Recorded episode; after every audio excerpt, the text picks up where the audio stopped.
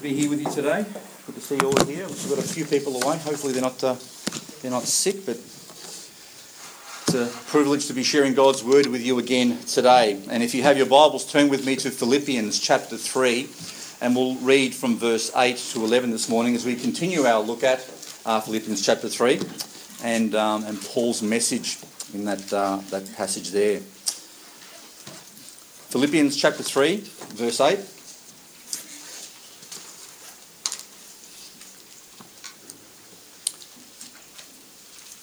Read with me. Yea, doubtless, and I count all things but loss for the excellency of the knowledge of Christ Jesus my Lord, for whom I have suffered the loss of all things, and do count them but dung, that I may win Christ, and be found in him, not having mine own righteousness, which is of the law, but that which is through faith, the faith of Christ, the righteousness which is of God by faith, that I may know him and the power of his resurrection and the fellowship of his sufferings, being made conformable unto his death, if by any means I might attain unto the resurrection of the dead. Let's, uh, let's go to the Lord in prayer. Heavenly Father, we thank you once again for this time. We thank you for the, the blessing that we have of being able to come to your word and to rely upon every word within it. Father, we thank you that you've preserved it, and by your grace, we are here today. So, Father, we ask this morning that our hearts would once again be open to your truth, that we would be willing to listen, that we would be ready to hear what you would have for us. And we ask this morning that we would take away, Father, within our hearts that seed that you seek to plant, that we might glorify you in our lives all the more. We thank you once again for the wonderful work of the cross. We thank you for our Saviour, and we thank you for this church. We ask all these things in His precious name. Amen. Who's read books on success? Who's, who's read books on being successful? Not many of us. Uh, no wonder why you're not successful. being in business, when you're in business, they, they encourage you to read all these types of books about, about success and how to win and how to achieve and how to, you know, reach your goals in life. And, you know, you, if you don't have a goal, they say you're not going to get anywhere. And, mm, yeah, half of those things are sort of true and, and not true at the same time. Um, and I, I, remember reading a number of books while I was um, while I was sort of trying to develop myself and being able to manage business better and, and those sorts of things. Um, and it was interesting because every different author has a different view of success and what winning actually means. Um, every author um, has a different angle or a different perspective on, on the thing. And you've probably read a number of different things in your life where you know success is a successful person is someone who does the things that not successful, unsuccessful people don't do, if you understand what I'm saying. There's a whole heap of, of things along those lines that, that tell you if you do the things that, that lead to success, you will become a success. The problem is that success is different for every person in the world, um, and success means a whole range of different things. In this passage today, Paul is talking about success. Paul is talking about winning. So, this morning, what we'd like to do is to see what God talks about, what God says about success, what it means to be successful, what it means to win, and how you win as a person. According to the Apostle Paul here, success was the transaction that took place when he chose Christ over the world. That was success for him. Because when that happened, his life completely changed, and so did his destiny. He realized that the plan for eternal life that he thought was leading to success, the rules and regulations of the Old Testament laws and all those things that he had to follow, all the ceremonies and all the traditions that he thought led to success, realized wasn't leading him to success. And when he looked at all those things, when he looked at all the, all the, the laws that he was following and he compared them to Christ, he realized those things were utterly useless.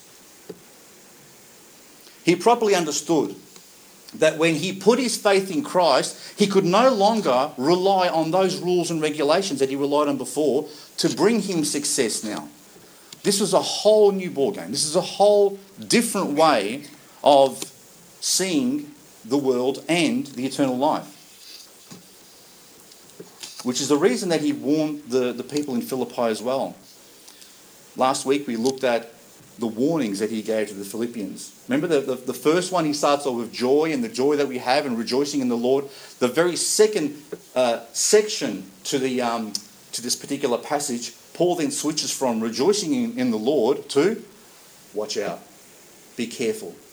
Because there are people around who are trying to drag you back into the rudimentary principles of the world, where he says, taste not, touch not, do not, observe days and feasts and all these different types of traditions. He says, those things don't bring you to God. Those things don't actually save a person. They don't, those things don't make a person more acceptable to God in the end. And he understood that there were Christians who, or people who called themselves Christians, who, even though they had proclaimed the name of Christ, they, they, they took that name upon themselves, were still stuck in the Old Testament laws. And they were trying to drag everyone else back in that direction as well. So Paul, Paul rightfully refutes that and he warns them and says, Be careful of these people. And then we come to verse 8, and it says, Yea, doubtless, and I count all things but loss for the excellency of the knowledge of Christ Jesus my Lord, for whom I have suffered the loss of all things, and do count them but dung, that I may win Christ. Now, dung is a pretty strong word. He counts them but rubbish, useless. Dung has its purposes. It's useful in certain certain areas for fertilising ground and those sorts of things. But you don't use dung for a lot of things it's not useful, for example, to, to paint a wall with.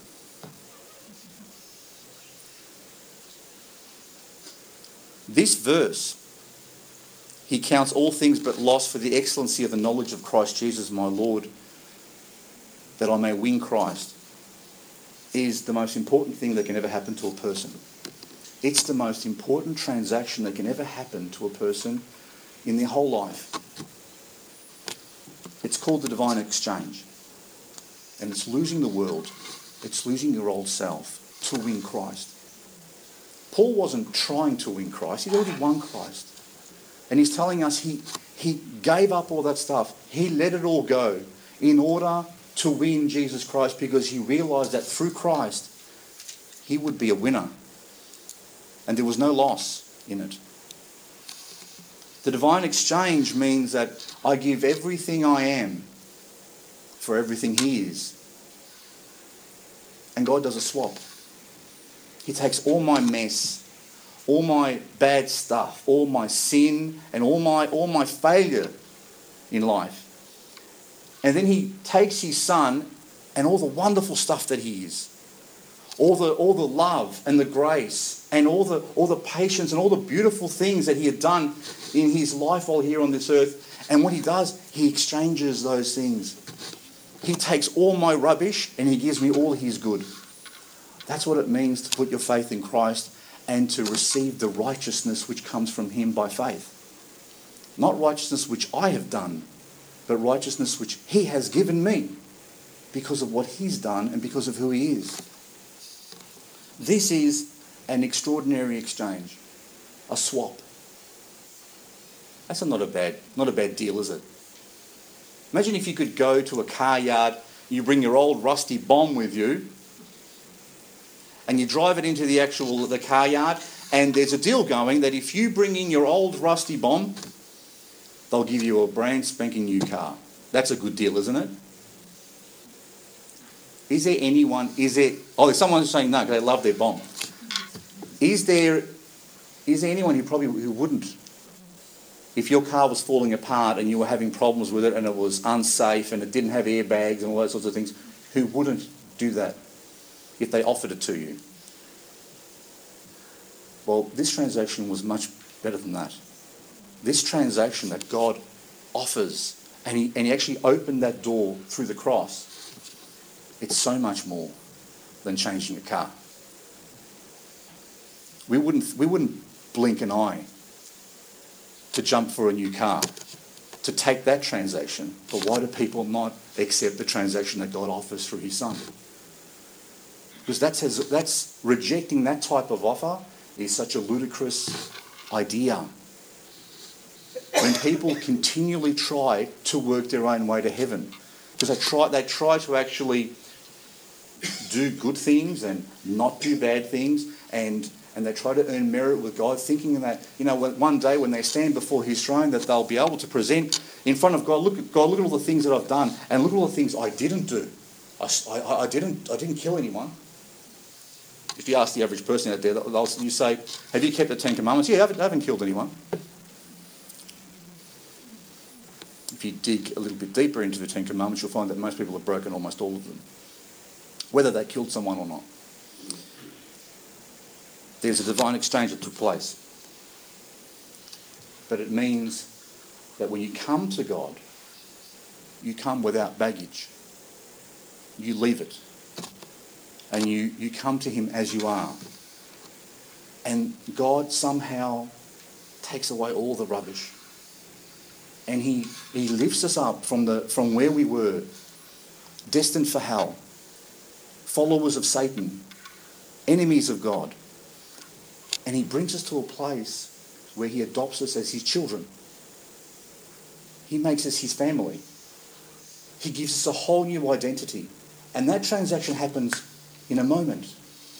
And the Bible says that when that happens, the angels in heaven rejoice. And it's something we, we never earned, we never deserved, and we can never try to earn during our lives either. We can never, after that, after you accept that transaction, you can never try to make yourself worthy in retrospect. Losing all to win. Jesus gives us this winning formula in Matthew chapter 10. Turn with me there. I want to share a little bit more about this from the Lord's perspective.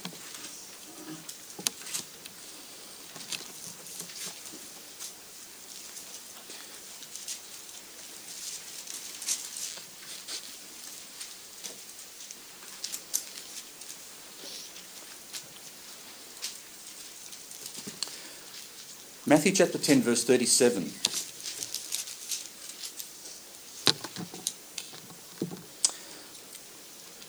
Now listen carefully. He that loveth father or mother more than me is not worthy of me. He that loveth son or daughter more than me is not worthy of me.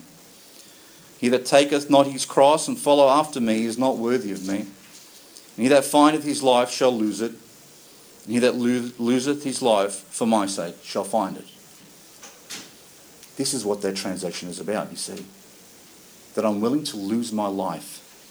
That I'm willing, not, not necessarily die in a physical way, but I'm willing to, to lose my old identity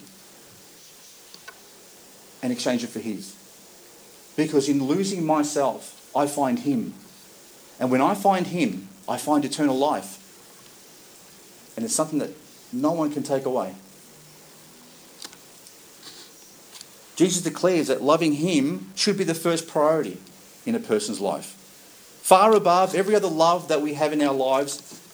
And that's what it means where the Apostle Paul says he counts everything but done in comparison to that. In comparison to his knowing Christ personally, everything else fades into insignificance. But Paul is not teaching something here.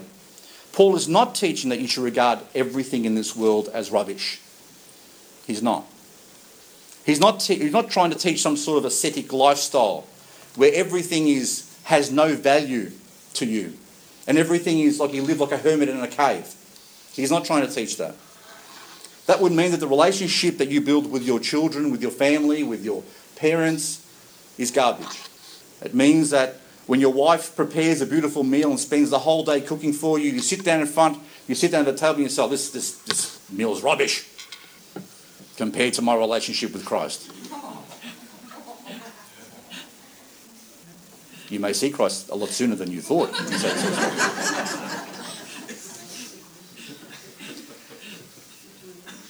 I'm a bit cheeky, but he's not saying that. He's not saying that there's, there's, that there's nothing of value in this world, because there is. There are plenty of things to put value on.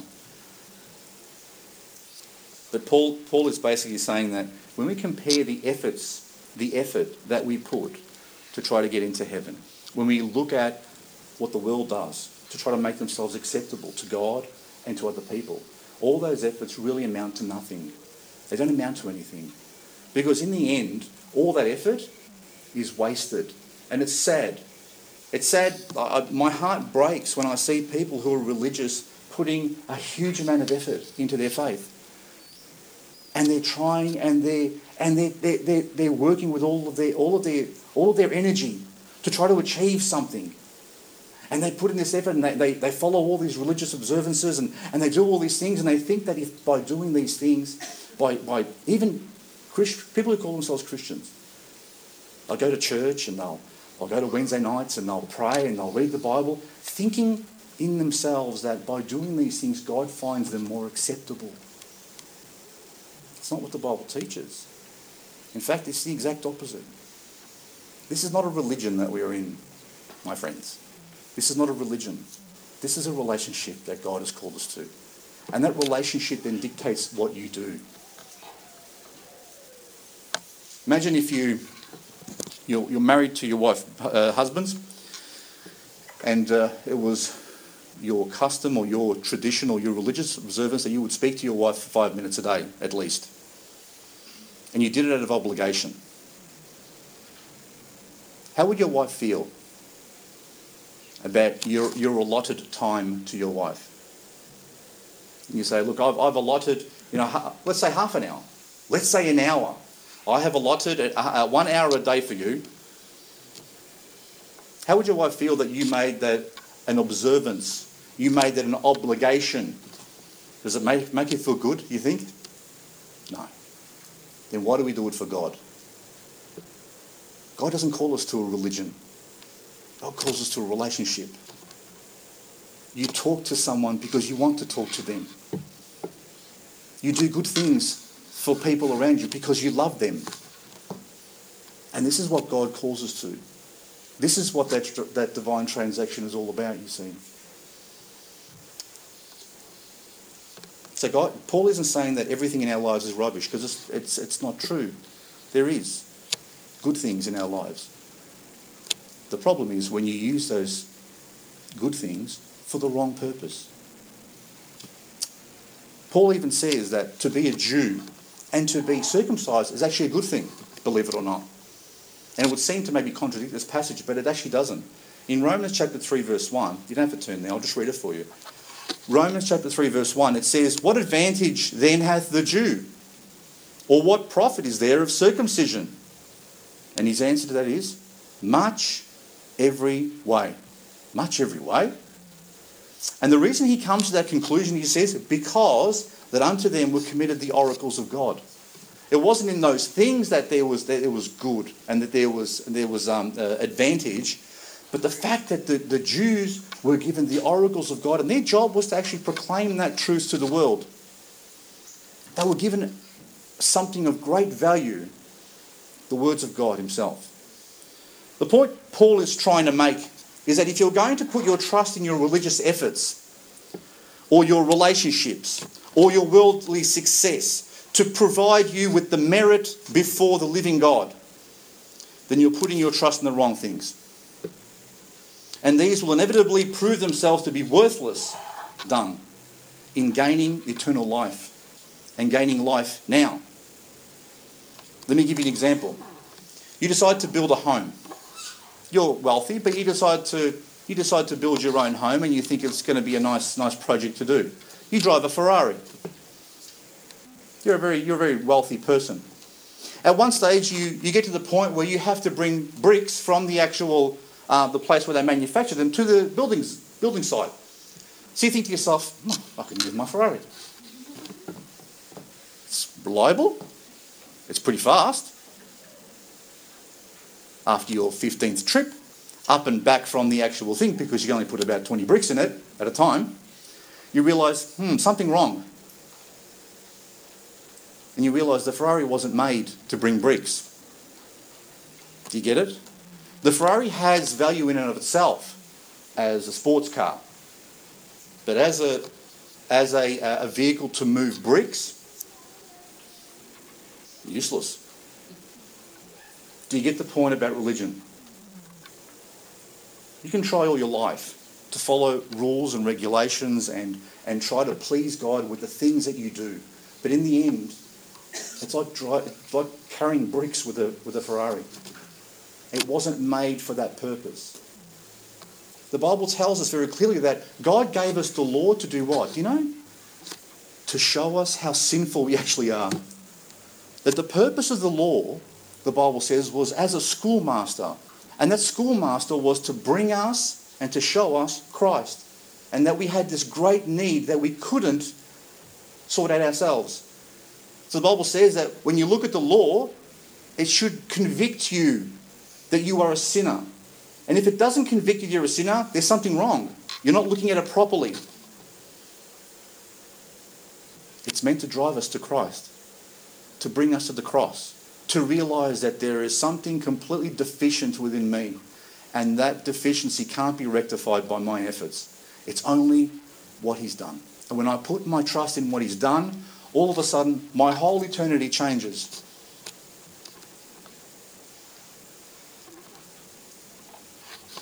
And so relying on fo- following the laws or religious duties to earn your way to heaven is a waste of time. They're useless for that purpose, and the only thing that really matters is trusting in Jesus Christ to save you. Paul does not consider being Jewish or obeying the law as something evil.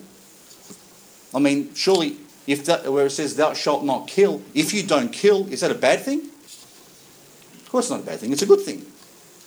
But in trying to follow those laws in order to gain merit with God, that's the, that's the waste of effort.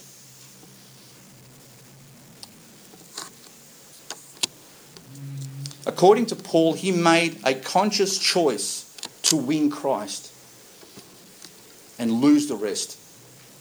He won Christ when he made that decision, and the rest of his life was a continuation of that decision, of that choice that he made.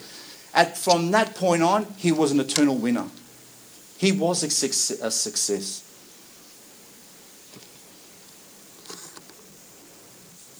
Look at verse 9. It says, And be found in him, not having mine own righteousness, which is of the law, but that which is through the faith of Christ, the righteousness which is of God by faith. That's exactly what I've been talking about. That there's a faith, and there's a, there's a faith that opens the door to righteousness that comes directly from God. It opens a floodgate. Paul has already received in this particular passage, he's received that righteousness. He is already found in Christ, he's already in him. And here he emphasizes the gospel that righteousness does not come by human effort, it comes by faith in Christ.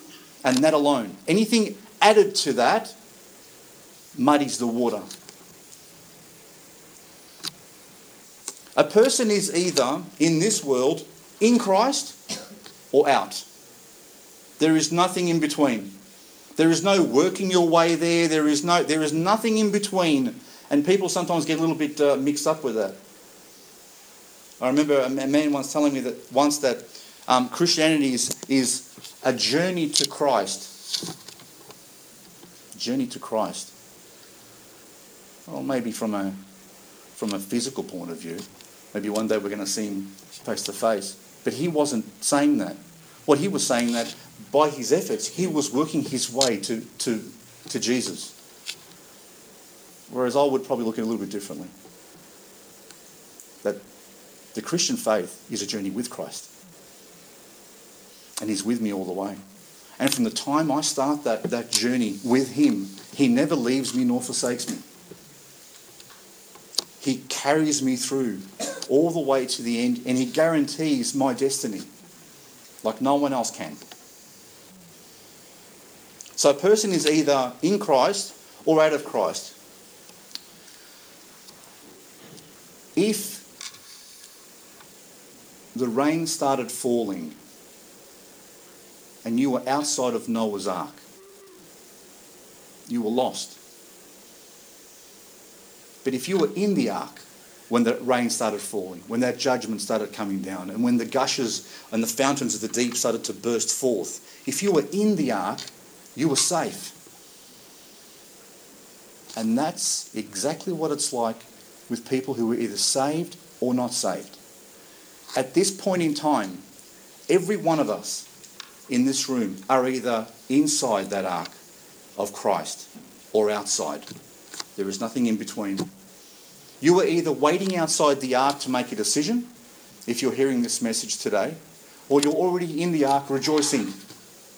And once you're in the ark, you're not getting out of the ark. You're safe in the ark. Because God then closes that door, and when the, when the judgment starts falling down, if you're outside the ark, if you're outside of Christ, there is no salvation. You can tread water as much as you like. Eventually, you will drown. And by your effort, you will lose. The call today, the question today is Are you in Christ? If you are, then praise God. If you're not, or if you're not sure today, then make sure. Because there is no guarantee you will make tomorrow. There is no guarantee you will leave this room today alive. You don't know. The Bible tells says that our lives are but a, a vapor, a puff of smoke that's here one day and gone the next. Now we often pray for our Ill, people with illnesses and sicknesses, but you know something? The Bible never said that that we would not die of illnesses our lives are always going to be a puff of smoke. The only lives that aren't going to be a puff of smoke is when we're given our new lives, and they're eternal ones. So it is today. Look at verse 10. Paul says, The purpose of, of him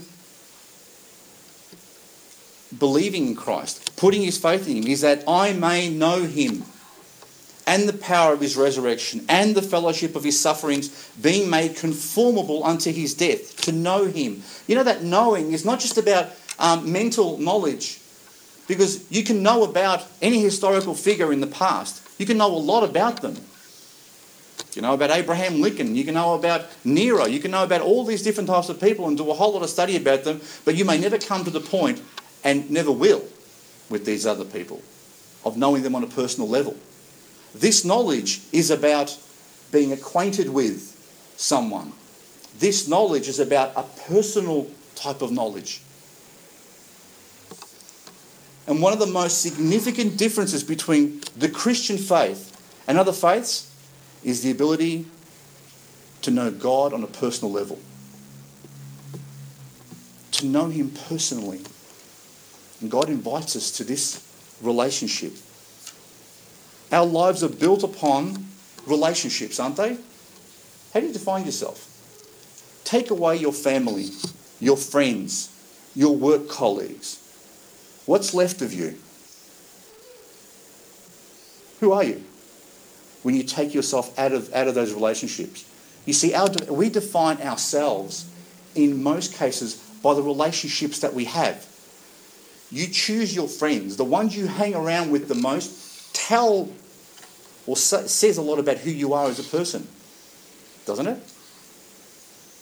You can't choose your family, but the way you deal with your family tells you a lot about you as a person as well. Our lives are built upon relationships and define us as people. So it is in the spiritual world as well. We serve a God who is a personal God, a God who has characteristics. He has he has the type, he has a personality like, like each one of us. He has a character.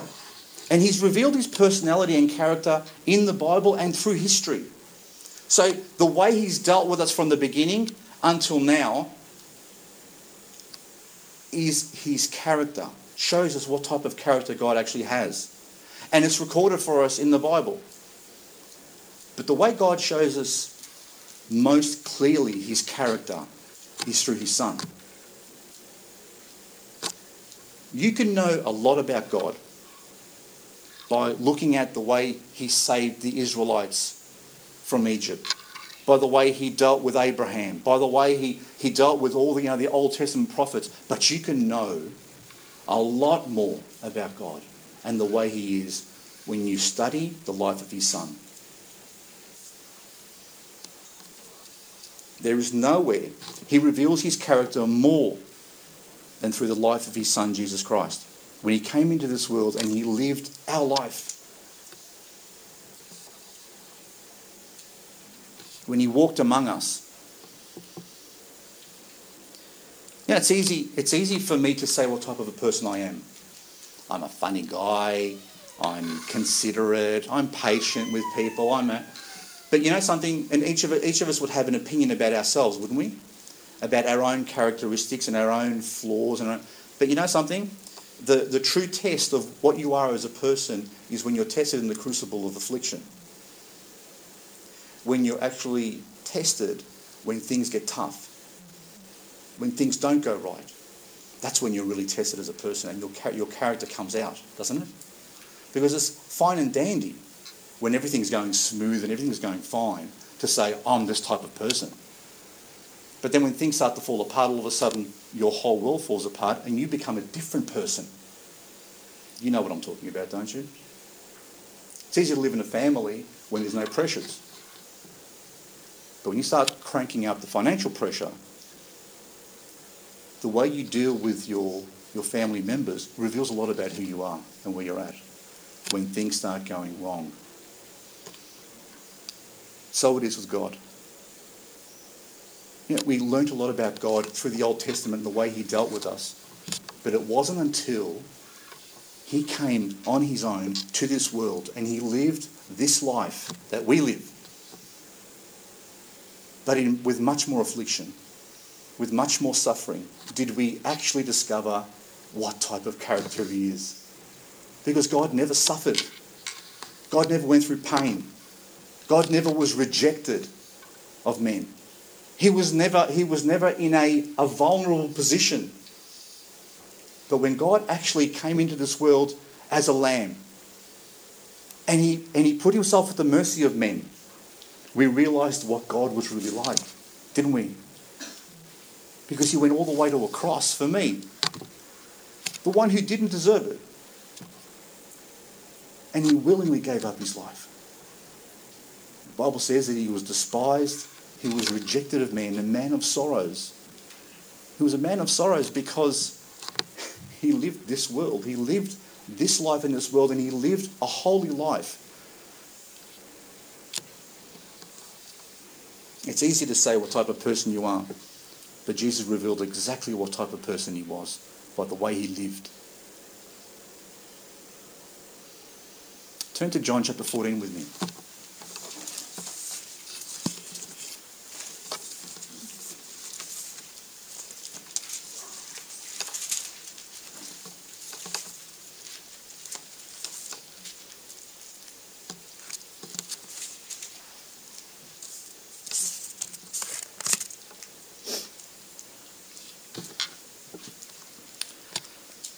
Chapter 14, verse 6. Jesus saith unto him, I am the way, the truth, and the life. No man cometh unto the Father but by me. If ye had known me, ye should have known my Father also. And from henceforth ye know him, and have seen him. Philip saith unto him, Lord, show us the Father, and it sufficeth us. Jesus saith unto him, Have I been so long time with you, and yet hast thou not known me, Philip? He that hath seen me hath seen the Father. And how sayest thou then, Show us the Father? You see, when, when Jesus came into this world, God the Father, God revealed his character to us. When you were looking at Jesus, when you were talking with Jesus, you were talking to God himself.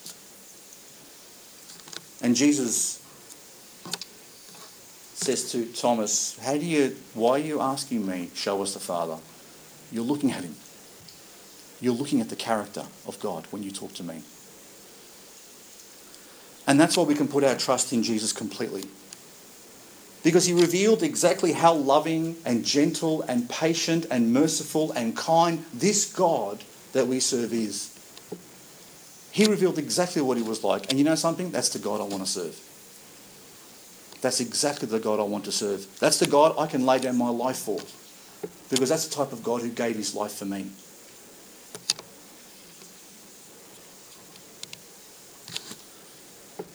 He revealed how much he actually loves us But he also revealed how much he actually understands us too. He revealed very clearly how much he knows what I'm going through.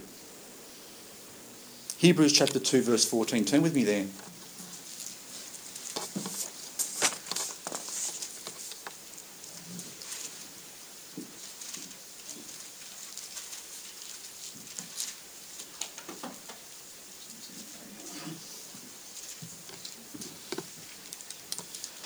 Hebrews chapter 2, verse 14. For as much then as the children are partakers of flesh and blood, he also himself likewise took part of the same, that through death he might destroy him that had the power over death, that is the devil. So God himself took on flesh and blood just as we were, went through the death experience, and then overcame death for us. That's why Christians throughout the ages have gone to their deaths happily, have gone to their deaths singing, because they know and trust that their Saviour has conquered death, and even though they have to experience it as well, that on the other side they will see Him. They're with Him. And that there isn't, this isn't the end of the road, this is the beginning.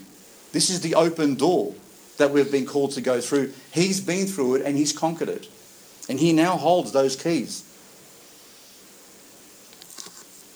And if you go down to verse 18, it says, For in that he himself has suffered being tempted, he is able to succor them that are tempted. Jesus understands us not just from the, the, the fear that we have of death, and he was able to overcome that. So we, don't, we need no longer fear death. But He's also able to understand us when we go through temptations and trials and, and bad things in our lives because He went through it already. I've mentioned this before in my sermons, but I want you to understand something. Jesus lived the perfect life on earth. We all believe that, don't we? The only man in history to live the absolute perfect life. He never made one sin from the time that he was born to the time that he died on that cross. True? But wasn't wasn't the devil, didn't the devil know that he had to be perfect? What do you think the devil was trying to do those 30 years, 33 years? Don't you think he was trying to get him to sin? Don't you think that all of his efforts, that all of his, all of his resources would have been focused on the Lord during that time? All of his efforts aren't focused on me. But I know they were focused on the Lord. I know they were focused on Christ. Yet, despite the barrage of attacks of the devil, Jesus conquered all those temptations. He conquered every one of them. He did not succumb to one. So he understands when we go through trials, when we go through temptation in our lives, he understands what we're going through. Because he was attacked much more than we were. When you go through difficult times in your life of suffering, when you're, when you're going through turmoil in your life, understand that He went through it already before you. And He understands exactly what you're going through. He calls us into a relationship that is so profound that we struggle to even understand and comprehend it.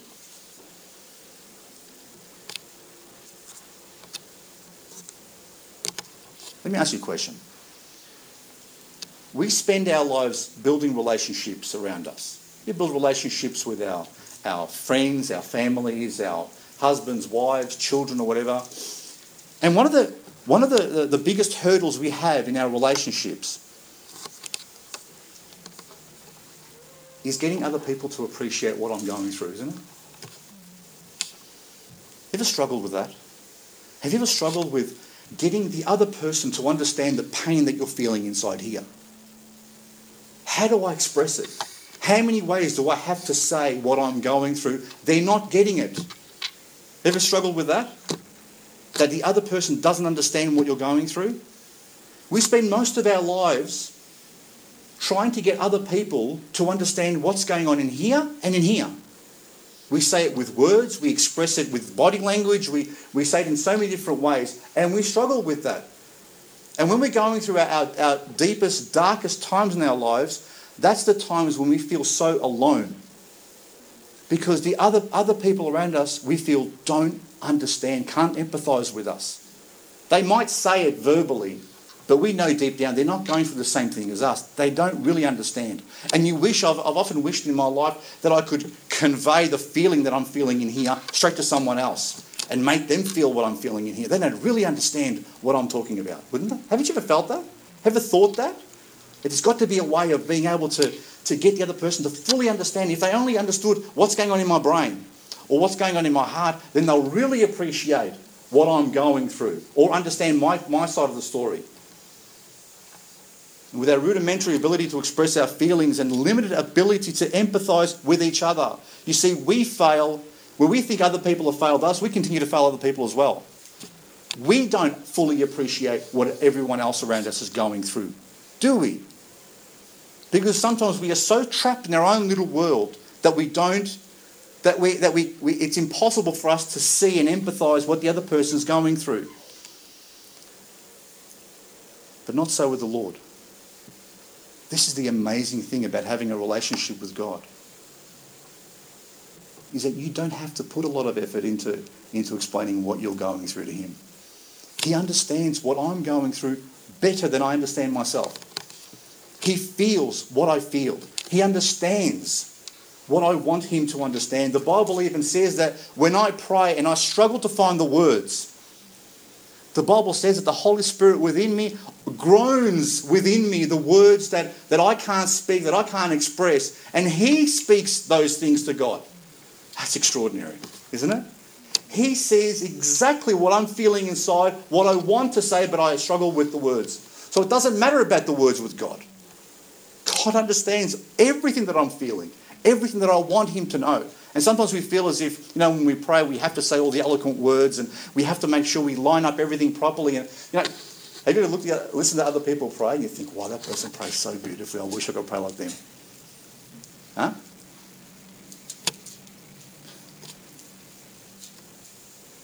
The reason we're not the Catholic Church, the reason we're not a church, the reason I'm not a priest and I'm not wearing a thing over here, okay, is because God has called us into a relationship and you can talk, every one of us can talk directly with God. We don't need to go through someone else to do the praying for us. Because God, He's not so concerned about the eloquence of your words. He's concerned about you just opening up your heart to Him. That's what He wants. He wants you to just to, to let Him know what you're going through. And it's not necessarily that He needs to know that. He doesn't because He already knows. You know who that helps? me. Because when I can when I can pour out my heart to God, when you read some of the Psalms of David and some of the things he went through and some of the words that he said, you know, he did that for our benefit in, in, a sense as well. That God allowed David to write those words and, and the turmoil he was going through. But understand this God doesn't need to understand or listen to every word that you say. He knows what you're going through already, but you need to say them. Do you think that when we pray up here, and we pray for people that are sick or whatever, God does not already know what, we've, what, we, what there's a need for. He knows it already. But he still asks us to pray. For his benefit? No, for my benefit, for our benefit. Because when we pray, when we've, when we've taken these things off our shoulders and given it to him, and we say, God, this is yours, I can't handle it. But I know you can. When we see him working through our prayers, huh, what happens to your faith? it grows stronger. You get more confident. You're able to overcome more things. The beautiful thing about a relationship with God is that it, it is deeper, it's more profound, it's more trustworthy, it's, it's so much more than the relationships we have around us. That's why Jesus says, if you love father or mother more than me, you're not worthy of me. Because that's the one, that's the relationship that should that should eclipse every other relationship that we have. In fact, it energizes every other relationship we have. The danger for us is that we might take our eyes off the Lord and put them on, on our own efforts. Now, the flesh has a way of actually dragging us away from, from Christ. Uh, we drag, we are a, a schizophrenic uh, people. Uh, we are. In, in, a, in a spiritual sense, we're schizophrenic because when God gave us a new personality, when God gave us a new nature, the Bible says He planted something within us that will never die, and that's who we really are. That's our new nature. But the Bible says we've still got this old man floating around that kicks and screams and doesn't want to go, doesn't want to die. And so we have this internal conflict within us where the flesh wants something, and but but I know, according to God, that I should be doing something else. So there's a conflict that happens. And the flesh would seek to always drag us back into the world. And not just back into the world, into the sin of the world, but to, to back into doing things that, that satisfy it. That's why people get dragged back into religion again. Because religion is doing things that you, you feel are earning you merit toward God. Huh? That boosts up my flesh. That makes me feel more important. Huh? Surely there's something that I can do towards in this whole in this whole salvation deal. Surely there's something that surely God, if you know, if I if I do this for you and that for you and, and, and all these other things for you, surely you're going to look at those things and you're going to say, wow, that's fantastic. Yeah, yeah. More po- bonus points for you. Doesn't work that way. The flesh would always have us drag back ourselves back into sin or drag us to a place where we feel we're earning our way to heaven again. And it's so subtle. And we need to be very, very careful of that. It would, it would cause us to take our eyes off the precious prize of knowing Christ and growing our relationship with Him and putting value back in the things of the world. Our relationship with Christ is the most precious thing we possess. Nothing compares to it, both in value and in beauty. It has no comparison in this world. Therefore, it is the one thing above all else that we should put all our effort into. Because it is the one thing that affects every other relationship that we have. Every relationship that we have in our lives has a starting point, doesn't it? There was the first time you met your beloved who you ended up marrying. You were born into a particular family, and the relationship between you and your parents started off when you were born. Maybe started even earlier. I think people talk to their babies as well, they're still inside, don't they? Every relationship has a starting point. And some relationships have, have a particular foundation. For example, if you're born into a family, you, have, you automatically have a relationship without choosing it, correct? When God chose us, when God opened the door and we walked through by faith, all of a sudden there's a new relationship that has occurred. There is a completely new dynamic. We become family with God.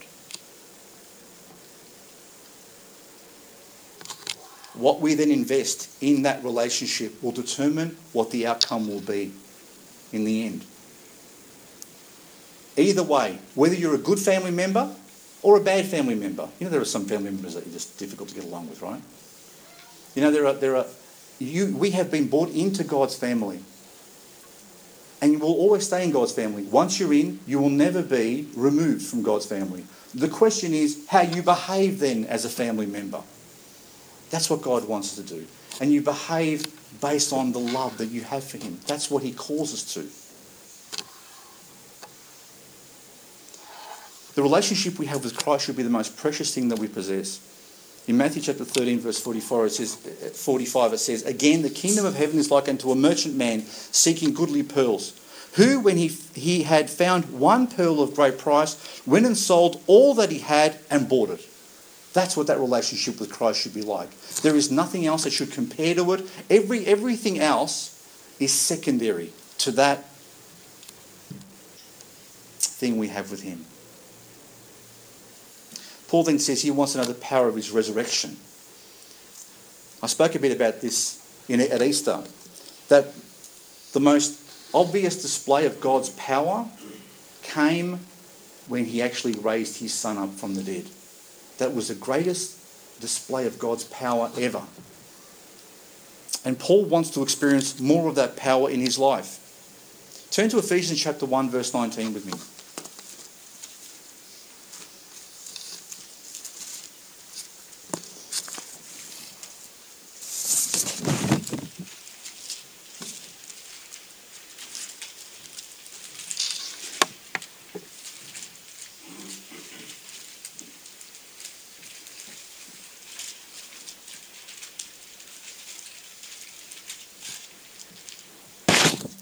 Paul wanted the Ephesians to know in verse 19 what is the exceeding greatness of his power to us who believe according to the working of his mighty power. Verse 20, which he wrought in Christ when he raised him from the dead and set him at his own right hand in heavenly places. That's the desire of that Paul wanted. Paul wanted to experience more of that power in his life. That's the power, the same power that causes a person to be born again. When you're born again and somehow God changes your world completely and your eternity completely, that's the same power that raised Christ from the dead. Because we were dead according, according to our sins before we came to Christ. And when we came to Christ, all of a sudden, God made us alive. We were dead in trespass and sins, and at that point, God made us alive, and the Bible says we were born again. Ephesians chapter 3, verse 20 says, And now unto him that is able to do exceeding abundantly above all that we ask or think, according to the power that worketh in us. It doesn't just finish when we're born again. The Bible says that that power continues to work in our lives as we go on. Every day of our lives, we rely and need the grace of God to get us through. And the same power that raised Christ from the dead is at work in our mortal bodies, in our lives now, keeping us within His grace, keeping us saved, keeping us moving in the right direction.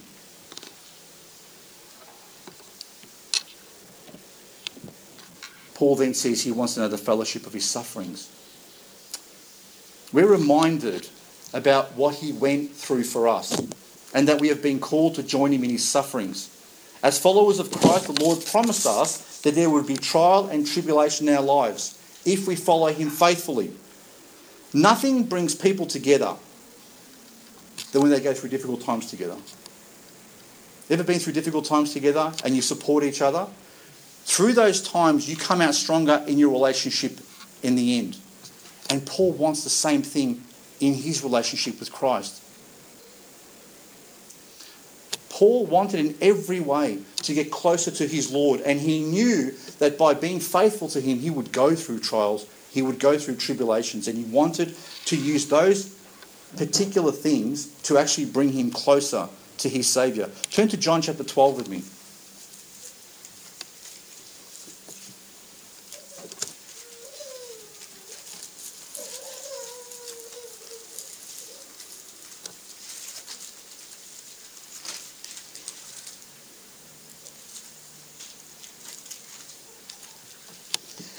If someone were to go through a lot of pain and effort for you in their life, would it draw you closer to them or not? It'd draw, it'd draw you closer. Well, this is what verse 32 and 33 tell us in John chapter 12. It says here, And I, if I be lifted up from the earth, will draw all men unto me.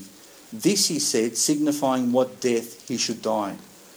Jesus says that the cross when, when people see that Christ is crucified for them, that he went through those sufferings for me as a person, it will draw me closer to him because I appreciate what he's done for me.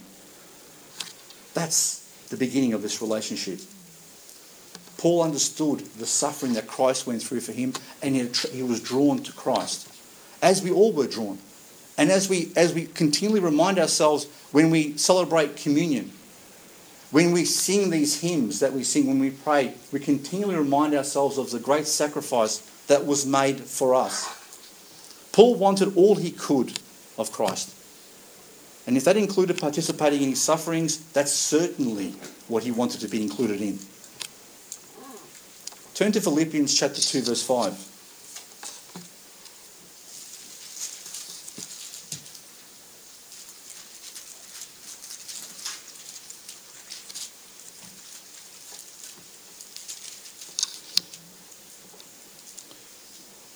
Philippians chapter 2, verse 5 says, Let this mind be in you, which was also in Christ Jesus, who being in the form of God, thought it not robbery to be equal with God, but made himself of no reputation, took upon him the form of a servant, and was made in the likeness of men. Being found in fashion as a man, he humbled himself and became obedient unto death, even the death of the cross. Paul looked at his Saviour and wanted to be exactly like he was. Jesus left the glories of heaven, came to this earth, went through suffering all the way to the cross for us. He humbled himself that he might serve and save us. And Paul wanted to have the same attitude in his life. Paul wanted to, to all the stuff that he achieved, you know, all the earthly accomplishments that Paul had. The Bible says that he, he trained under the best teachers. The Bible says that he belonged to the best sects. The, the Bible says that he was, he was a member of, a, of the tribe of Benjamin. He, was, he had a lot to be proud of. But in the end, he was willing to give all that up. He was willing to let all that go, humble himself, and serve. He wanted to be exactly like his Saviour.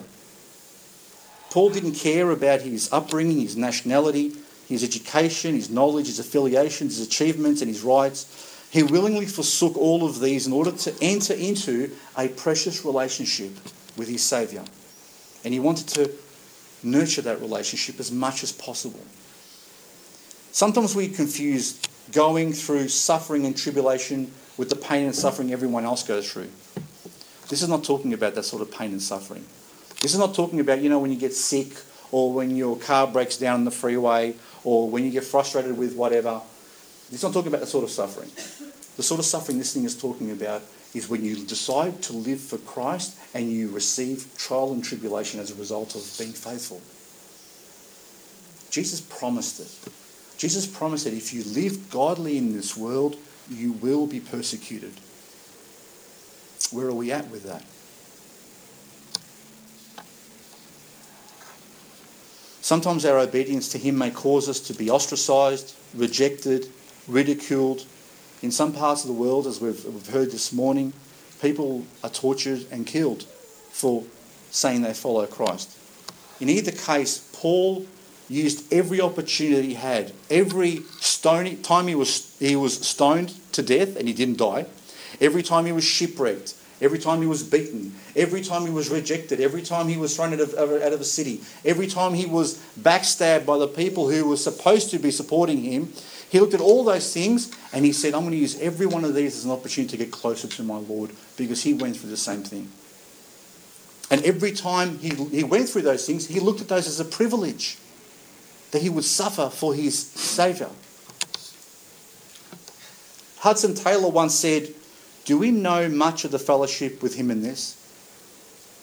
There are not two Christs an easygoing Christ for easygoing Christians, and a suffering, toiling Christ for exceptional believers. There is only one Christ. Are we willing to abide in him and so to bear fruit? There's not two Christs. The Bible calls us into a life of suffering. And it even says here, being made conformable unto his death, being willing to die. When we are called, when we are called to follow Christ, when we are called to give all the, all the sin that we have to him, so that he, he could bear it on his shoulders on the cross. When he could take all my bad stuff, the, the Bible calls us to literally die. To die to our old selves, so God can give us new selves. That's what being born again is all about. Let me ask you this morning where are you at with this? What's your definition of success today? Are we chasing after the things of the world? Do you follow after a religion? Or are you, are you chasing after Christ? Is, have you made that transaction in your life where you've repented of your sin, you've put your faith in Christ, and now you trust Him to bring you home to heaven. Do you have that this morning? If you don't, please don't leave this place without making sure that's happened. And if you have a relationship with Christ, let me ask you this morning where is your relationship? Have you neglected that relationship? Or is that the most important relationship in your life? Only you know the answer to that. You know your heart. God knows your heart as well. So there's no point trying to hide things from Him. He knows us better than we know ourselves. But this morning, if you are not sure, or if you would like to get closer to Christ and you don't know how, if you look back at your life and you say, I really haven't lived the sort of life I was supposed to, I don't have, there's something missing in this relationship with Jesus. then come and speak to us. He wants to have an intimate relationship with you today. The only one who will hold you back from that, from having that relationship, is you. Don't waste another day. Turn to Him today. Find out who He is. Put your faith in Him because He's completely trustworthy.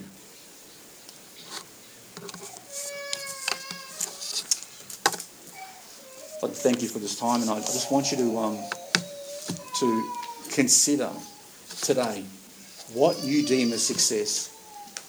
What are the things you're chasing after? God bless you. Thank you.